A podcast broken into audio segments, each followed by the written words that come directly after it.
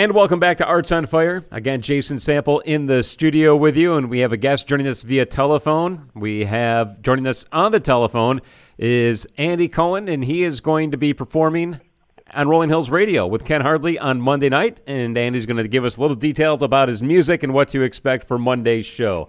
Uh, with that being said, Andy, thanks for taking time out and talking with us today. I'm happy to do it. Um, anything to promote the show. right on. That's really what it's all about, right? Yeah.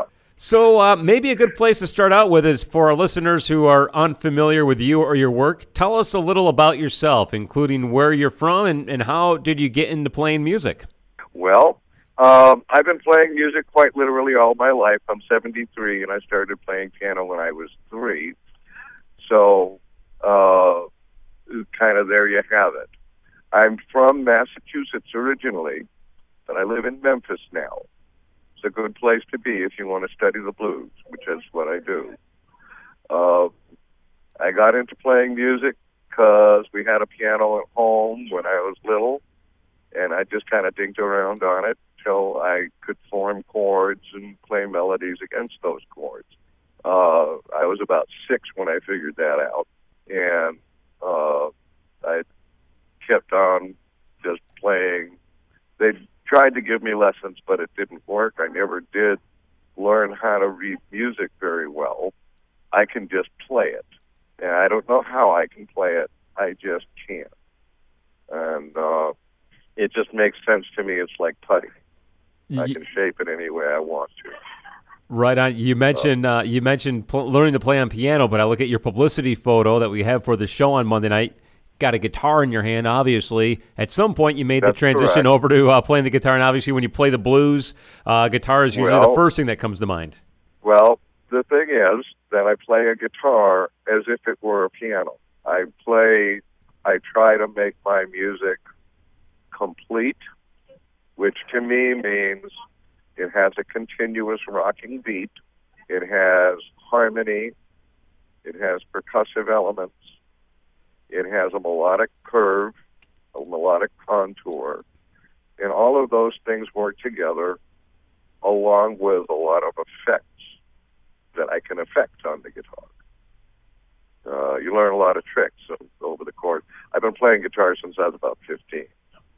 So 50 plus years. important. Yep. Yep. Have you always played blues music, or did it evolve That's over right. time? I have always played blues. Uh, I I also play other kinds of music. My dad was a Dixieland jazz guy, so I grew up on Jelly Roll Morton, Billie and De De Pierce, and the people at Preservation Hall, and piano players like Robert Shaw, who had a piano in the back of his grocery store in the Ninth Ward of Houston, Texas. Uh, and I've always liked the kind of players that they call that are known in folklore as primitive or source people, the people who create the rawest kind of music. Somebody like Pigmeat Jarrett, he was a piano player in Cincinnati. He was about 107 years old when he died. Or uh, Henry Spaulding. He was a guitar player from Cairo, Illinois, and he did the Cairo Blues. Uh, it was the one song he ever recorded, and he uh, he got it out in 1929, and he died six weeks later. So what can I tell you? These are the these are my guys.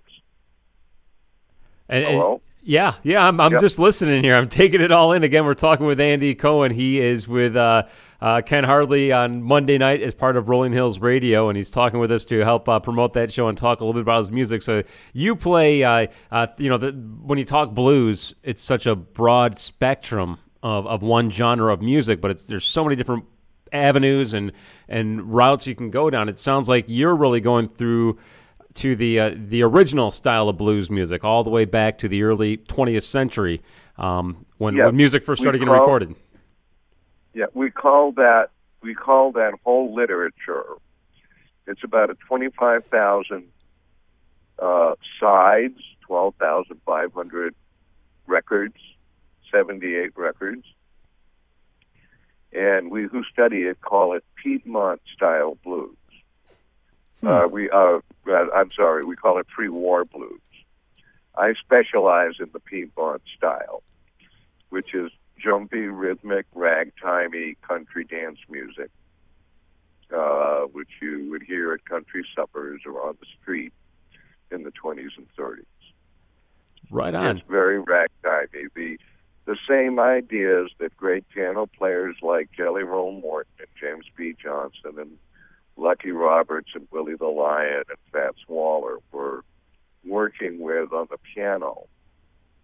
Guitar players like Blind Blake and Gary Davis and Blind Boy Fuller, Lemon Jefferson, were working out on the guitar.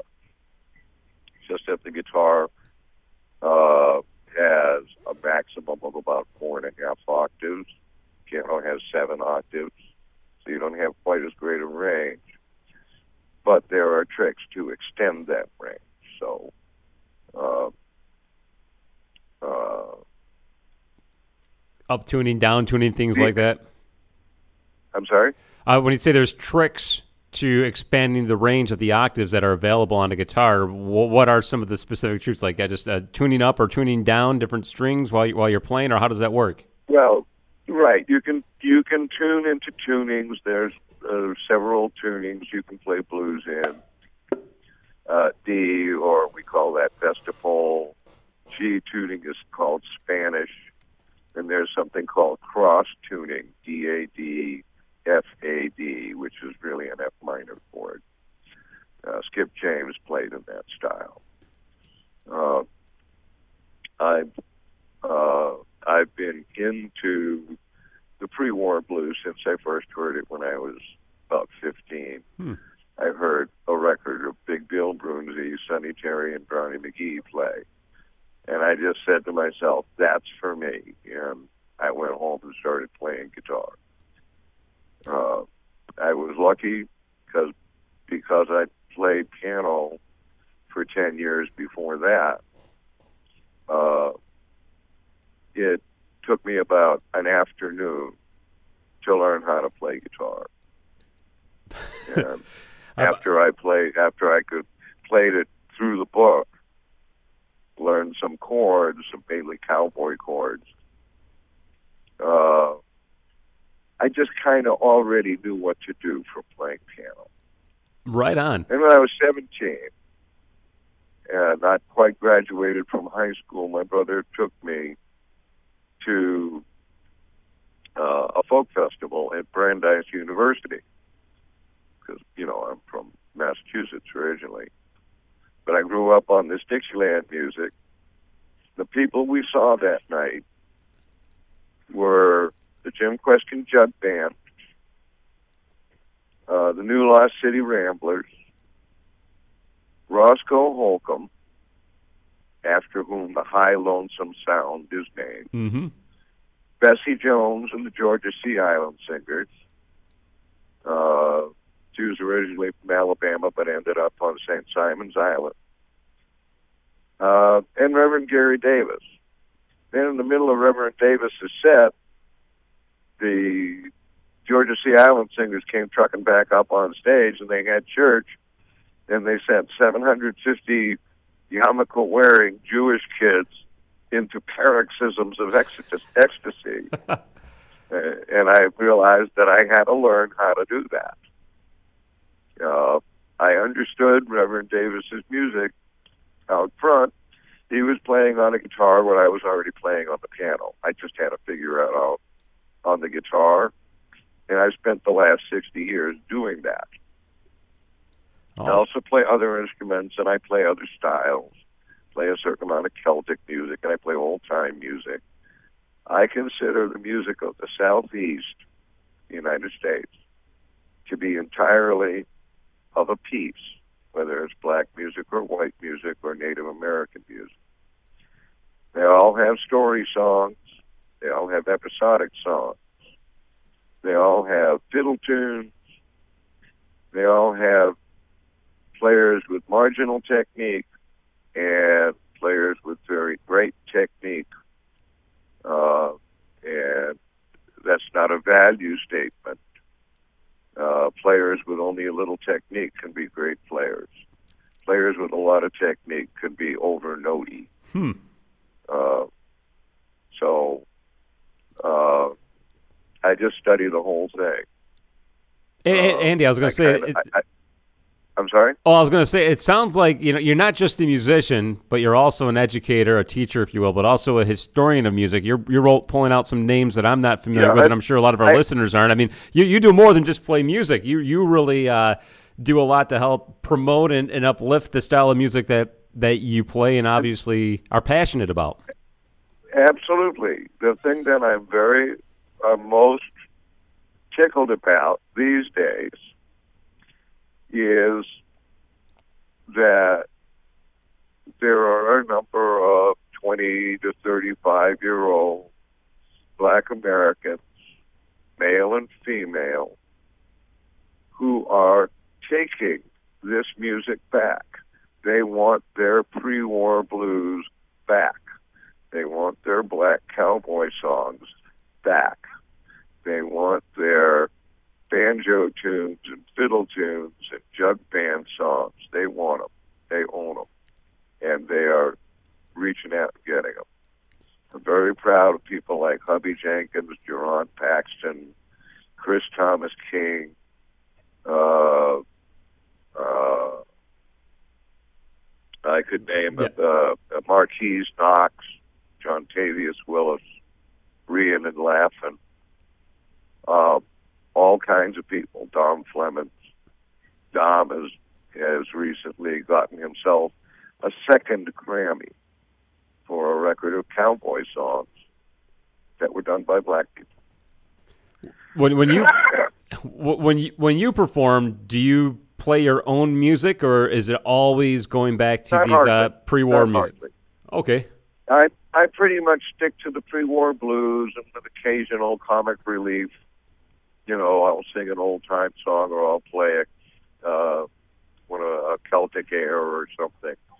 But pretty much, my show is is this old pre-war stuff because that's where I live. That's that's where I'm most happy. All right. Let, us talk about your show on Monday night. Then again, we're talking with Andy Cohen. He is going to be performing on Rolling Hills Radio with Ken Hardley Monday night at Shawbuck. Some tickets remain. So you're playing on Rolling Hills Radio Monday night here in Jamestown, New York. What can the audience expect? And do you have a specific set list picked out, or do you really uh, go with the moment and, and make it a sort of a spontaneous uh, performance when you get on the stage? Um, I kind of decide when I get there what I'm going to play. Uh, I try to read the audience. I don't. I'm. I'm because I'm not familiar with Rolling Hills radio format. I don't know, for instance, when they're going to put me on and how long they're going to let me play and that kind of stuff. But usually, when I, I, I I'll do one of my ridiculous instrumentals or some kind of spectacular piece just to get the audience's attention. I consider it a successful show if I can get all the way to the quieter and subtler blues numbers like Cairo. If I can do Cairo blues in a show, I consider that show a success. You know, because that's where I want to take the audience. I want to take them back in time, south in space. I want to take them back to the solid south where life was hard. I want to teach them something. Right I on. like playing. I like playing the small shows. I don't like playing big shows. There's nothing you can that one person, unless you're Pete Seeger or something. There's nothing one person can teach a thousand people. Not at once. But I I figure if I keep playing for 20, 30, 40, 50 people every day, which is what I try to do, know, old folks' homes and elementary schools and all kinds of gigs like that. Uh, then I'm going to reach as many people as some of the bigger names in the business. I'm, you know, I'm just a, I'm just a soldier, you know, one foot in front of the other. A spoke in the But musical wheel, right? I'm sorry. I, I said a spoke in the uh, the the the music wheel. Yeah, it's just a spoke. Just a, just you know, one little guy in my old Volvo driving around all over the United States, Canada. Right on. Well, it keeps you busy, and it probably gets you um, to not only entertain a lot of people, but meet a lot of people as well. I do, I do, and that's that's very gratifying. That's uh, I wouldn't wish this kind of a life on anybody. Most people wouldn't want to have a life like this, but I really like it, and I I get a charge out of doing it. Well, So- we, we I know that you're short on time here. You've got a, another engagement here in a few minutes, but uh, we're looking forward to having you perform in Jamestown. I'm sure it's going to be a great show. Um, maybe just to wrap it up, is there any way our listeners or people that come to see you Monday night can learn more about you and your music? Do you have a, a website or albums available? I do. I do. My website has the albums on it. Uh, I'm so old that I have made cylinders. I've done about 20 different projects. There's half a dozen of them up on the uh, on the website. and I got a whole bunch more coming back out. Uh, my website is www.andycohen, C-O-H-E-N, andycohenmusic.com and you can find out all about who I am and what I've done and where I've been, and, and uh, you can check out my calendar. And I publish my calendar on Facebook. Uh, you know, a lot of people have a lot of comments about a lot of complaints about Facebook, but I really use it. I got about four thousand Facebook friends, and at least nine hundred off my fiddle players. I'm, I'm absolutely convinced. I, I would assume Uh, also people can find uh, live video performances on YouTube. I'm sure if Yeah. they looked hard enough, so you can kind of get a glimpse of. Uh, type in to type in Andy Cohen guitar, and you'll get three people named Andy Cohen playing the guitar. And I'm the one that plays ragtime. I see Travels with Andy right now on uh, Yep. on uh, YouTube, so maybe that's a good place to start, and, and that is you definitely. So we'll make sure we Yeah. we check that one out as well. Um, I, I know we're running short on time as well, Andy. Anything else you want to add before we wrap it up? No, just tell you know tell everybody and their mother to come, and uh, I'll give you a show. I'll do the best show I possibly can. Looking forward to it. Uh, I can't wait to uh, see the show and hear it here on WRFA a week later again. Andy Cohen performing along with Sean Rowe on Rolling Hills Radio with Ken Hardley next Monday night at Shawbucks. Uh, tickets are available, or you can get them at the door. And for more information, go online to rollinghillsradio.org. Uh, Andy, thank you so much for taking time out and talking with us. It's a pleasure. Safe travels, and look forward to seeing you here in uh, sunny, beautiful Jamestown, New York on Monday. Thank you very much, Jason. It's a pleasure.